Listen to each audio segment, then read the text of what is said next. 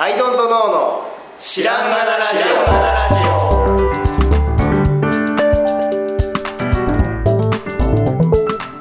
さあ始まりましたアイドントノーの知らんがなラジオこの番組は僕たちアイドントノーが日常をアイドントノーしていく中で新しい視点を皆さんと共に発見していくという番組ですということでアイドントノーの角田ですアイドルの秋です。アイノットの春田です。よろしくお願いしましす。さはい。早速いきますか。あはいよ。えー今日のテーマ、うん。モチーフ。モチーフ。モチーフ。はい。モチーフって。これ真面目な話の匂いがしますね。そう今日ちょっと久々にね、ザ・プロダクトデザインの話っていうのをねおやろうと思いまして。長くなりそうですね。そうですね。前にあのソリッドっていう話をしたじゃないですか。はい。塊感。塊感はありますかという題名だったと思いますね、はい。でモチーフっていうのがあるなって最近、あのーインターン君とかケンケンとかいろんなうん。喋りながら、うん。こういう時はこうやって考えるんだよっていう時に、うん。モチーフって言葉をいっぱい使ってるな自分と思って、うん。で気づいたんですけど、うんうんどうもその塊感とかという話とまた別で、モチーフってことをどう考えるかがうん。プロダクトデザインの作業の中で結構重要かもって思い始めたわけですよ。うんうんでモチーフって何かっていうと、うん。まあ簡単に言うとうん。噛み砕いて、うんあの象印のスタンっていう、うん。まあ、炊飯器がありますはいはい。で炊飯器は炊飯器って形は今までしてたんですけど、うん。全然違う形してるんですよ、でそのよりどころとして、うん。あれは器ですっていう、うんうん焼き物のお皿というか、っていうモチーフを引用して出来上がった炊飯器うんなんだなと。うんいうところでなんかこう無限に形が生まれてしまう中で、うん。この形にしようってうん。時にうん。何かモチーフを決めると定まりやすいんうん。だなというのを思ってまして。うんで一方でそういうモチーフを考えて作ったわけではないものもいっぱいあるんですけど、うんそんな時でもなんかこう四角にしようとかうん。丸にしようとか、うん。その具体的なお皿とかじゃなくても、うん。その幾何学の丸に収めようみたいなモチーフはあると思うんですよ。うん。でそのなんかモチーフがない状態でやる苦しさとモチーフ定まった後にやる時の作業のしやすさとあるなと思ったりしてうん。でですねそのどうですか？そういう作業。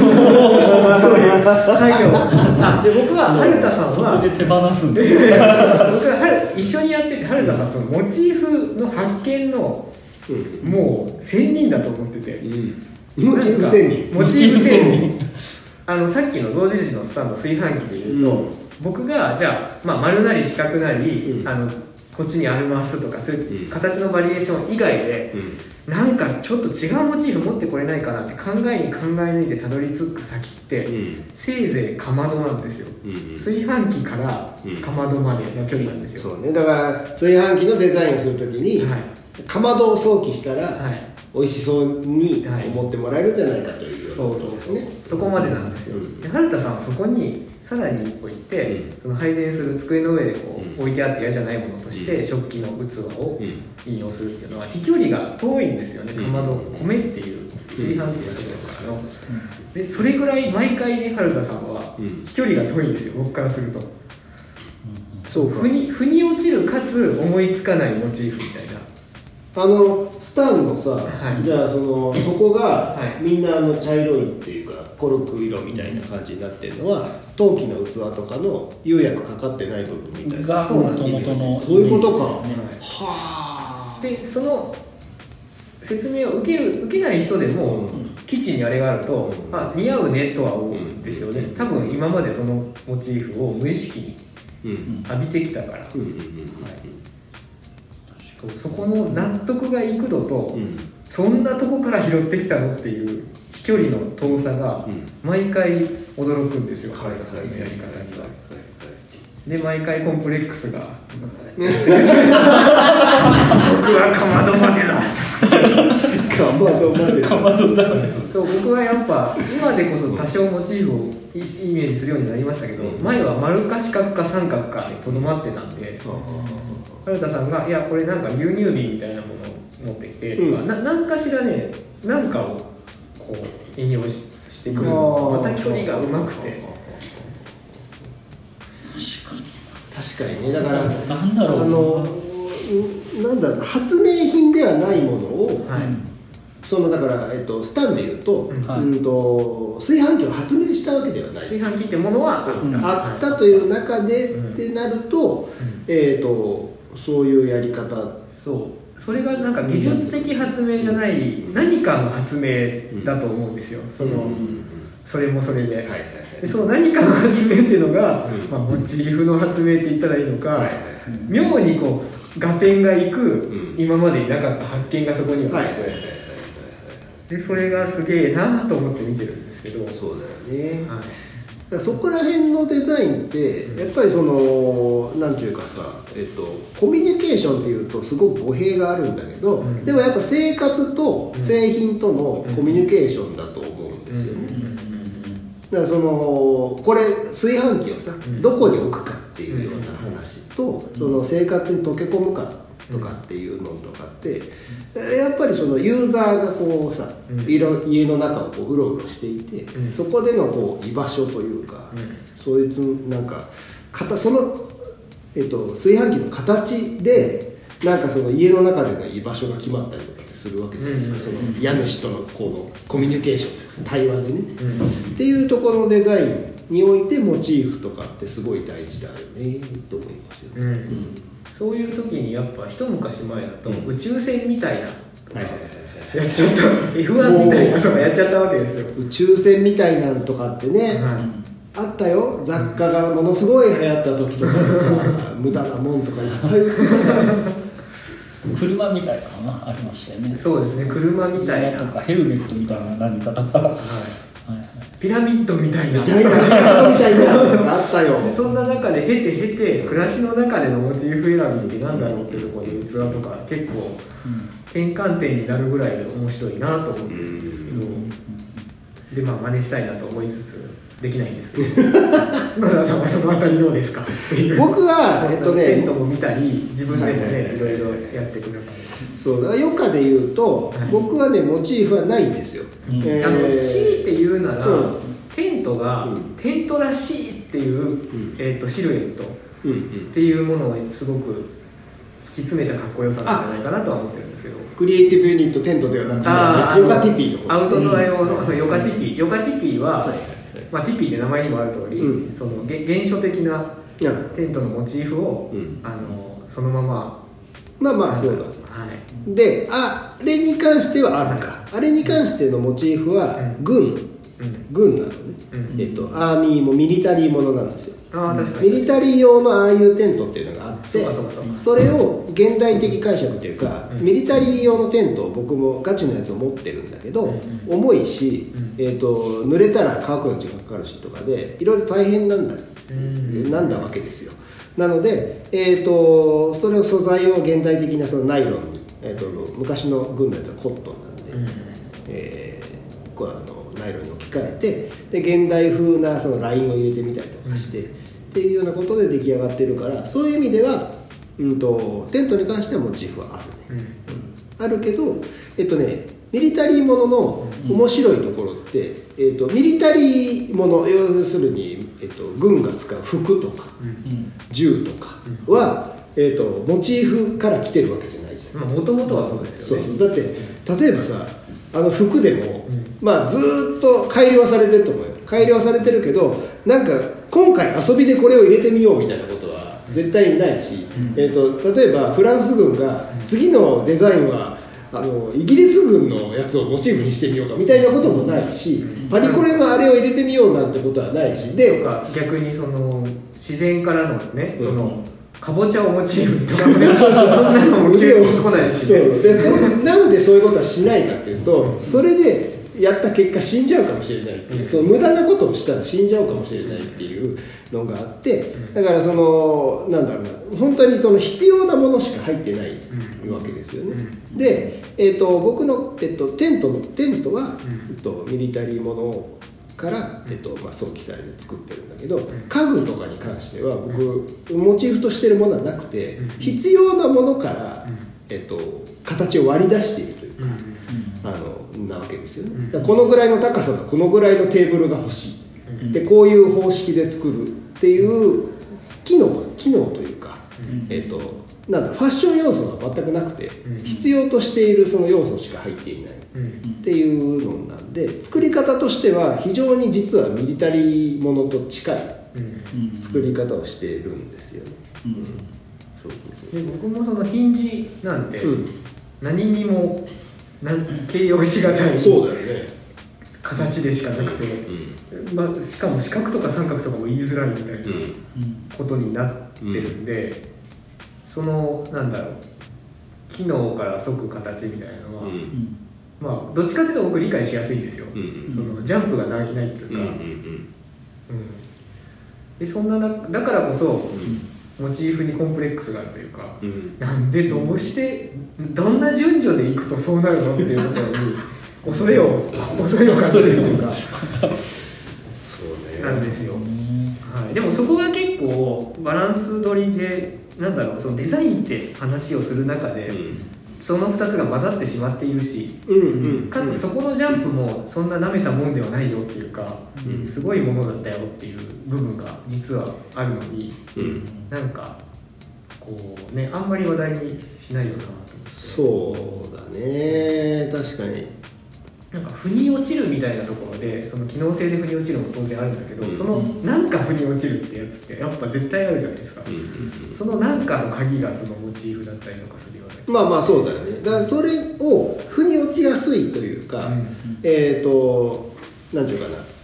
すごく雑に言うと、うん。売りやすいんですよ、あ腑に落ちるイコール。うんうんとモチーフをうん。がはっきりしていると。うん。で、えー、と同じさアウトドアのヨカとかと同じようなそのメーカーでむちゃくちゃ並ばすメーカーさんがいるわけですよ。うん。でそこはあのものすごいねその、まあ、デザインっていうのはほぼしてなくて、うん。あのどっかからひ引っ張ってきたモチーフを、うん。えーとまあ、リメイクというか、うん。あの復刻してたりするのね。うん。で例えばイギリスの何年代の時の戦争の時に使われてた椅子の、うん。えーそのなんだ、まあ、形を復刻して、うん。でそのファブリックの部分とかを新しくしてみたいなやつ。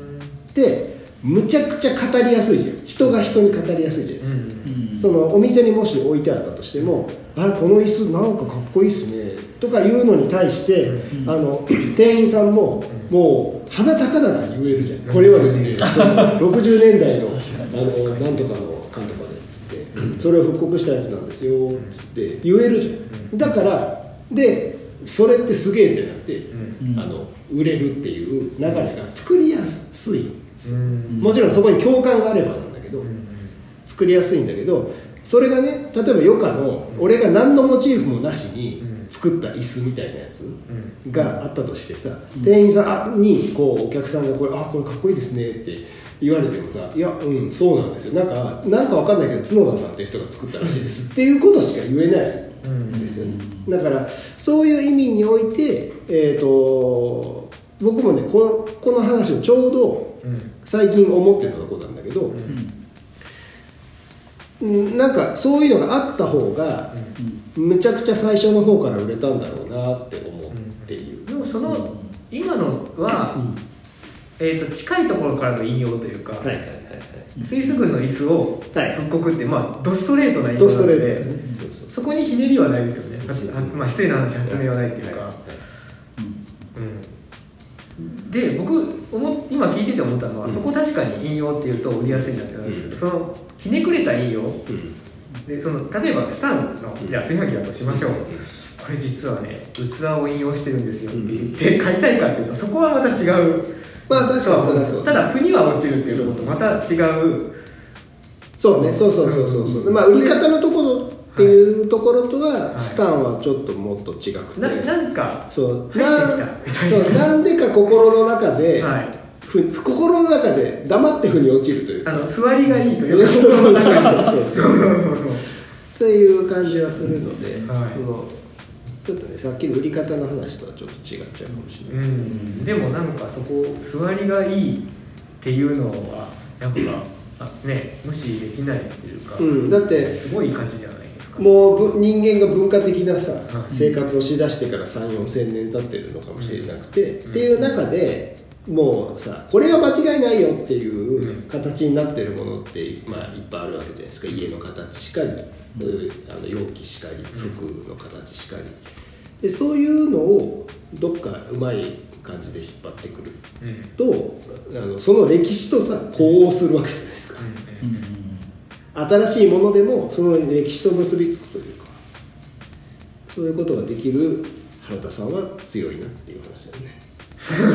僕は強い。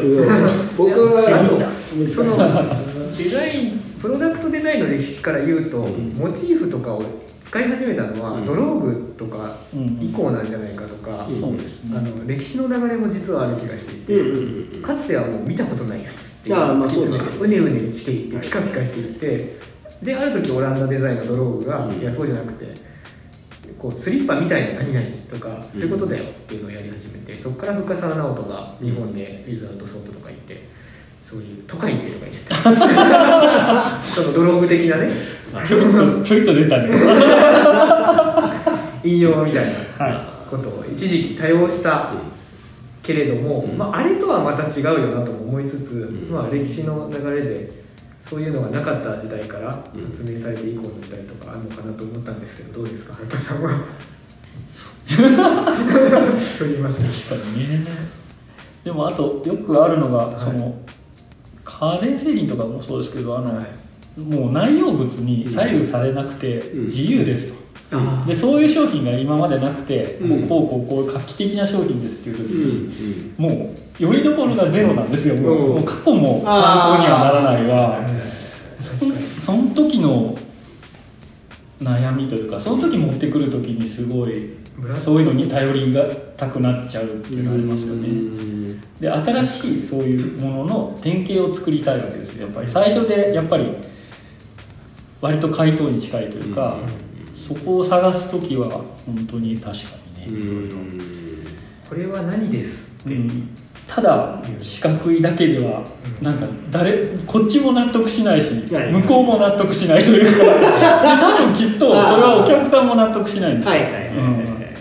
だからあの電子電気式のさあの蚊取りマットみたいなものが多分一番最初生まれた時うんに、じゃあその形どうするよっていう、みんなねみんながびっくりするっていうか、そのあれは難しいなと思って。確かにあれで、まあ、今も答え出てるようで出てないな気今もするし。務所で買ったのも豚さんの形の ダンスノーマルとか、あれも一つ腑に落ちるっていう。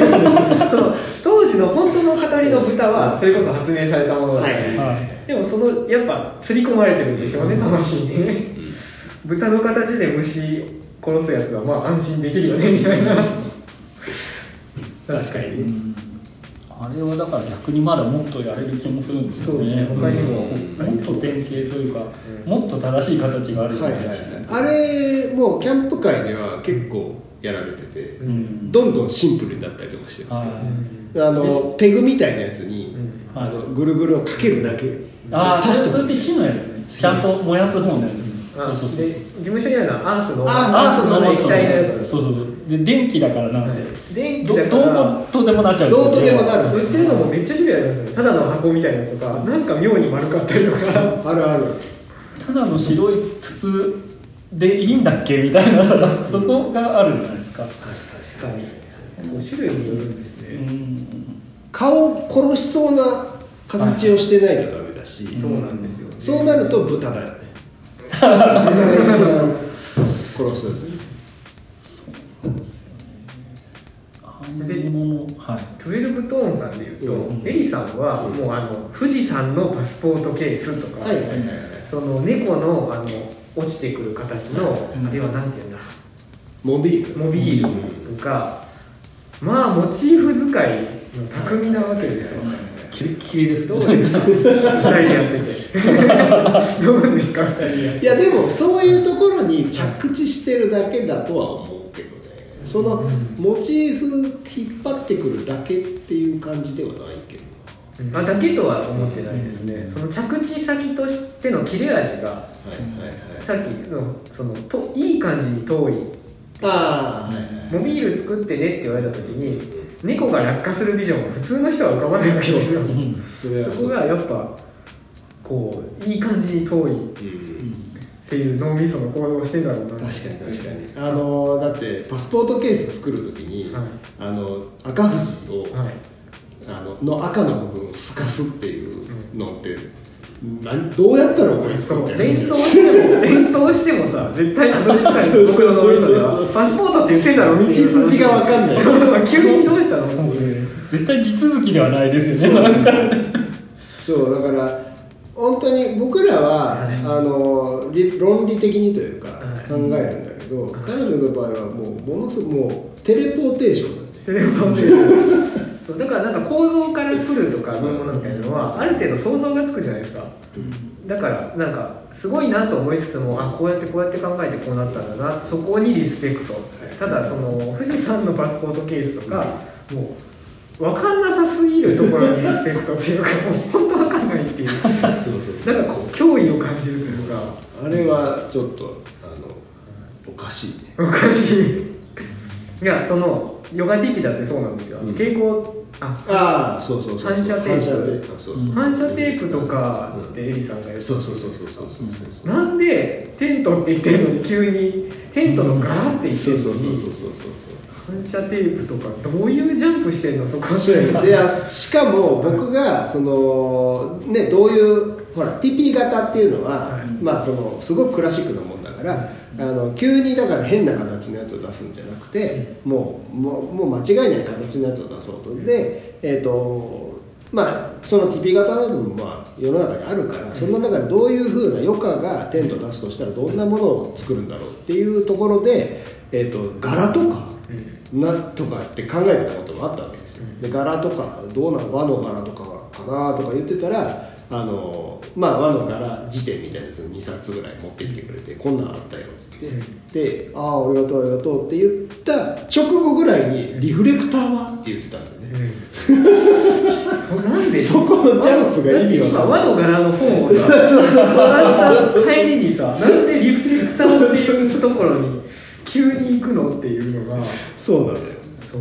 僕はそのモチーフ派の人のそこのジャンプがすごいなと思って。あれのあとそのあの唯一モチーフにしてたのが、うん。その軍物ってやっぱうん。目立たないじゃないですか、要は森で要は見つからないためのものなんで、うん。同系色うん。のであの色ってそういうことじゃないですか、うん。でそことうん。めちゃくちゃ目立つ反射板っていうそこのコントラスト、そうそうそうそうそうそうそうなんかでもその辺から来てるのかどうかわかんないですけど、そこのキレッキレ加減がもう逆。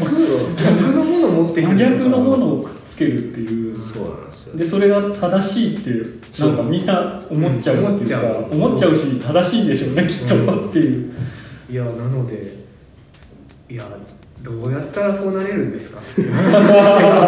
で春田さんもだってそういう後から身につけたんじゃないんですか春田さんは？そういうもの。どうなんすかねいやでも後から身につけたんでしょうね。ですよね。そんなもともとそういうことばっかやってたわもけではともとのね教育とかはうん。もっとそうもっとガチガチのうそのね新しい形を作るぞっていう時代だったし。はい。なんだろうね。そうか。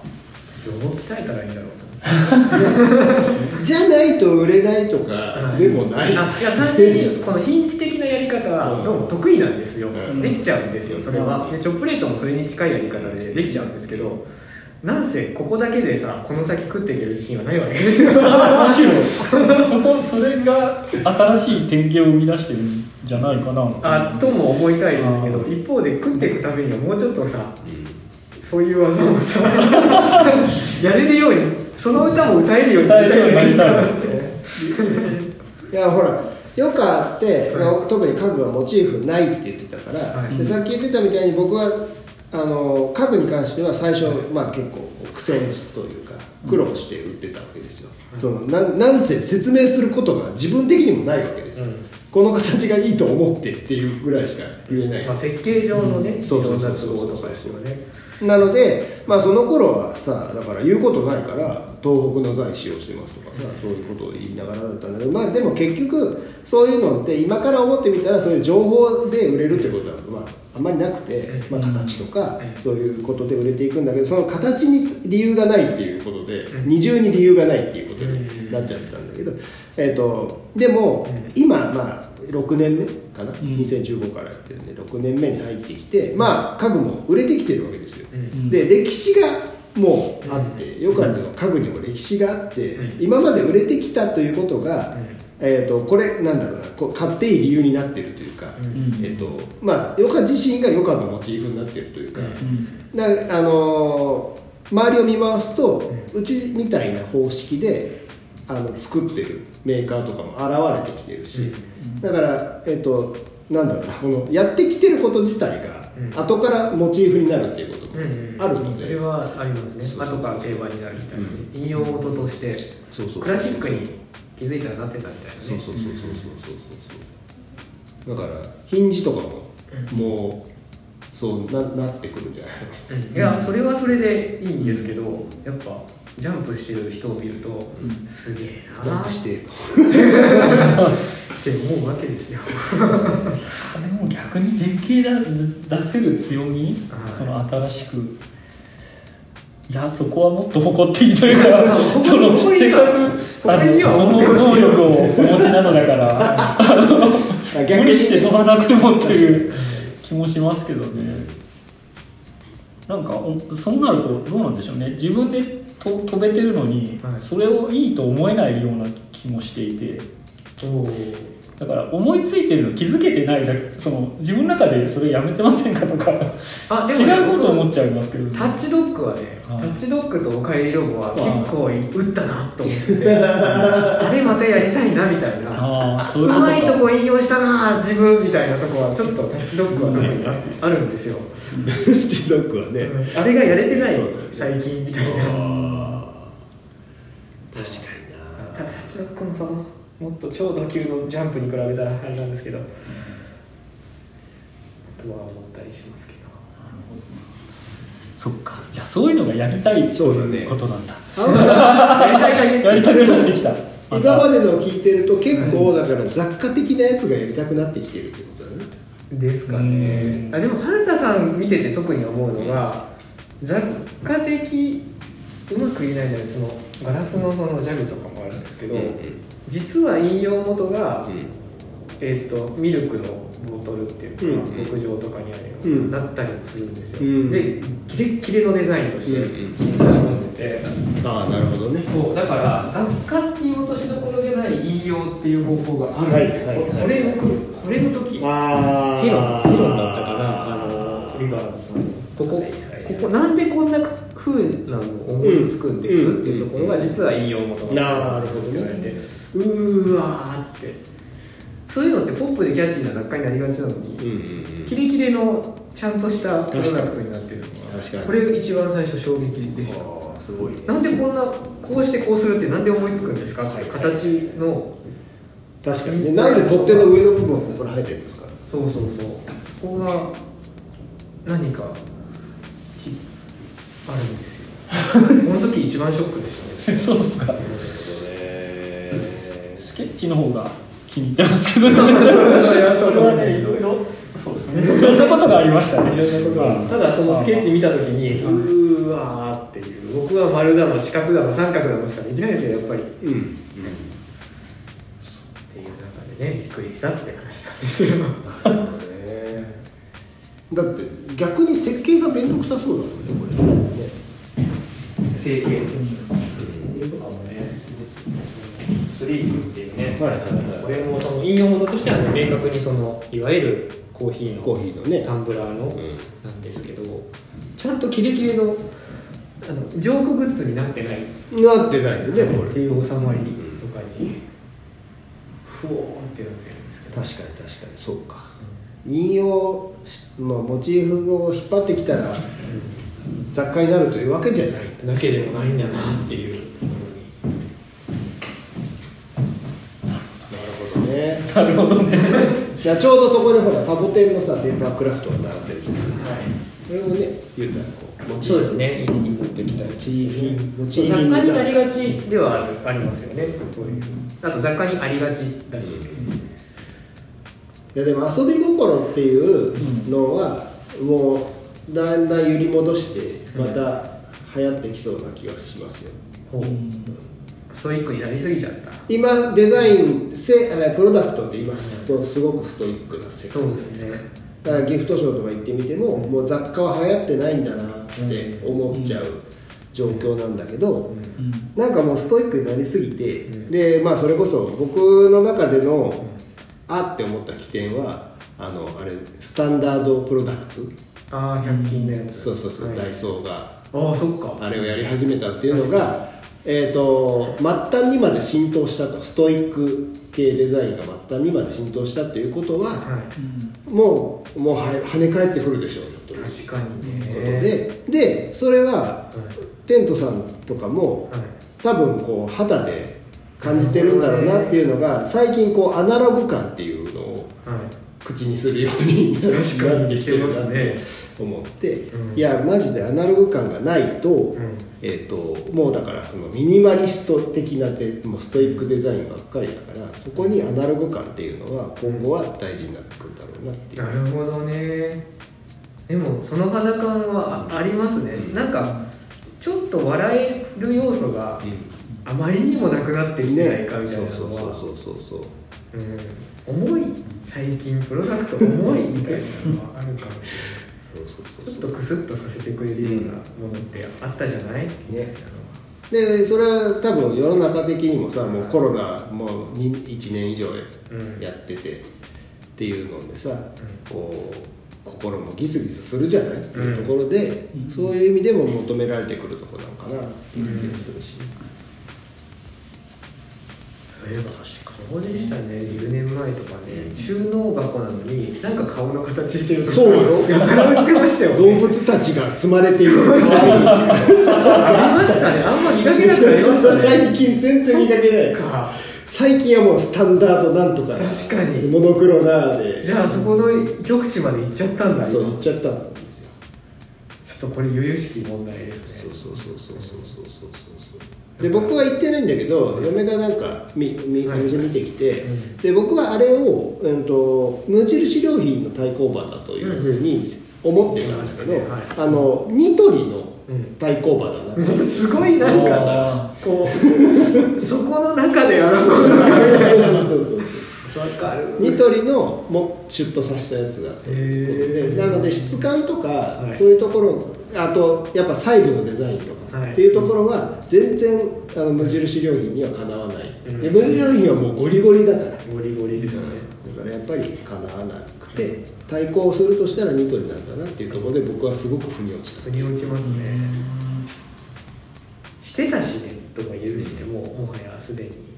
そうそう。だからニトリってうあで売り始めたらうん。終わりだっていうような、うん。あのその流行り終わりなんだなっていう意識がうん。僕あって、そのブルックリンとかさ、うん。ポートランド。そう。流行ねったじゃんニトリでねポートランドって書いてある。ブルックリン。もう無駄にさあのソファーにブルックリンって書いてあるみたいになって売ってて うわブルックリンがこんなとこにも来てるって思ったらさもう終わったじゃん、うん。なんか。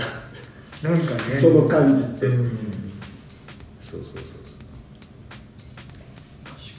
だからそのブルックリンとかで一旦こ濃いのがさ、はい。濃いデザイン流行ったけど、ん。やっぱりそその入り戻しかわからんけど、ん。今はもう本当にストイックなのばっかりスタンダードなんとかそうですね。ストイックで武骨で。うん。からそれもねだからなんかモチーフにしてるものっていうのが、いやその重ねて重ねてそう前のやつをモチーフにしてみたいなことで今尖っちゃってるのかもしれないけど。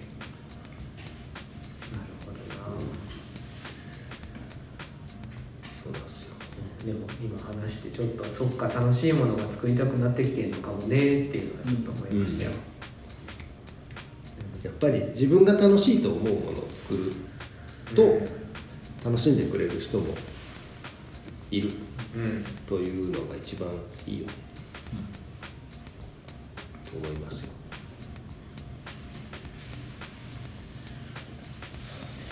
モチーフの話としてはどこにこう着地させたらいいのかっていう モチーフっていうのがあるよってこと。でいいですかいつもの最近の。だからモチーフの使いようっていう話でもさそのモチーフを使ったら雑貨になるっていうわけでもなくて、はい。ゴリゴリのデザインをするためにもモチーフっていうのは実はあってという話でね、なんかそこがねあのブルックリンが流行ってるとかその流行り廃りに左右されるようなモチーフではやっぱなくて、うん。それがその道具としてずっと使える、ん。やっぱちょっと普遍的なところはい。には触れてなきゃいけなくて多分。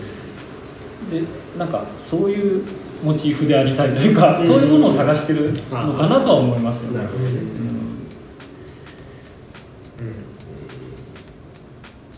結果もともとあったような何かに感じるとかね、確かにね。うん。歴史的な何かとして感じるみたい確かにでもその松山さん僕らもそうだと思うんですけど、そのさ300円の何でしたっけダイソーのスタンダードとかそういうところのねそういう流行りとは関係ないところで多分もっと長いスパンで売れるものをうん作ろうとしているので、なまあ、関係ないっちゃ関係ないでしょうなん。かまあ見と気はしたいけどやっぱりあのね最近で言うとチョップレートが、うん。もうあれはもうねずっと売るものだと思うし、そこで何が何が流行ろうが関係ないっていうかそういうものが、そういうものでありたいですなっていう、そのまま分かんないけど、まとめとして。チョップレートの販売枚数が2億枚を超えましたありがとうございます超えてないですよ全然超えてないですよ勘違いしないで。デマデマいやいやいや。とかねなるまで。でもそう更新されていくんでしょうね。その、うん。ドローラインも少なからず、まあ、家具っぽさとか、うん。カメラのような精緻なとか、はい。何かしら引用元はあるんですけど、確かに。多分あと23年したりとかまあ10年やり続けたら、うん。ドロワーラインみたいなやつとかうん。なるかもしれないですよね、うん。そういう積み重ねでそういうのがでできていくんでしょうね、確かにね。すごい余暇みたいな。余暇が余暇を。そう。よくよくモチーフにするっていうことになるからね重ねていくと。まあでもそうですよね。プエブコみたいなとかね、うん。結構デザイナーの人たちの中では出てきたりしますもんね、本当に本当に。うん、ううん、イーターラムスみたいなとかね。んに？モチーフにされるようなそうですね、ものを作ろうですよね、はい。違うかな。両方かな。両方。あの巨人の方に乗るなんて話もよくあるじゃないですか。れ歴史という巨人の方に乗った方がい。いよみたいな、両方うまいことやっていこうっていう感じなんですかね。なるほど。うん。まあ落ちてないけどそんな感じで。そんな感じで、は、はい。いじゃあ今回はこの辺で、はい。ありがとうございました。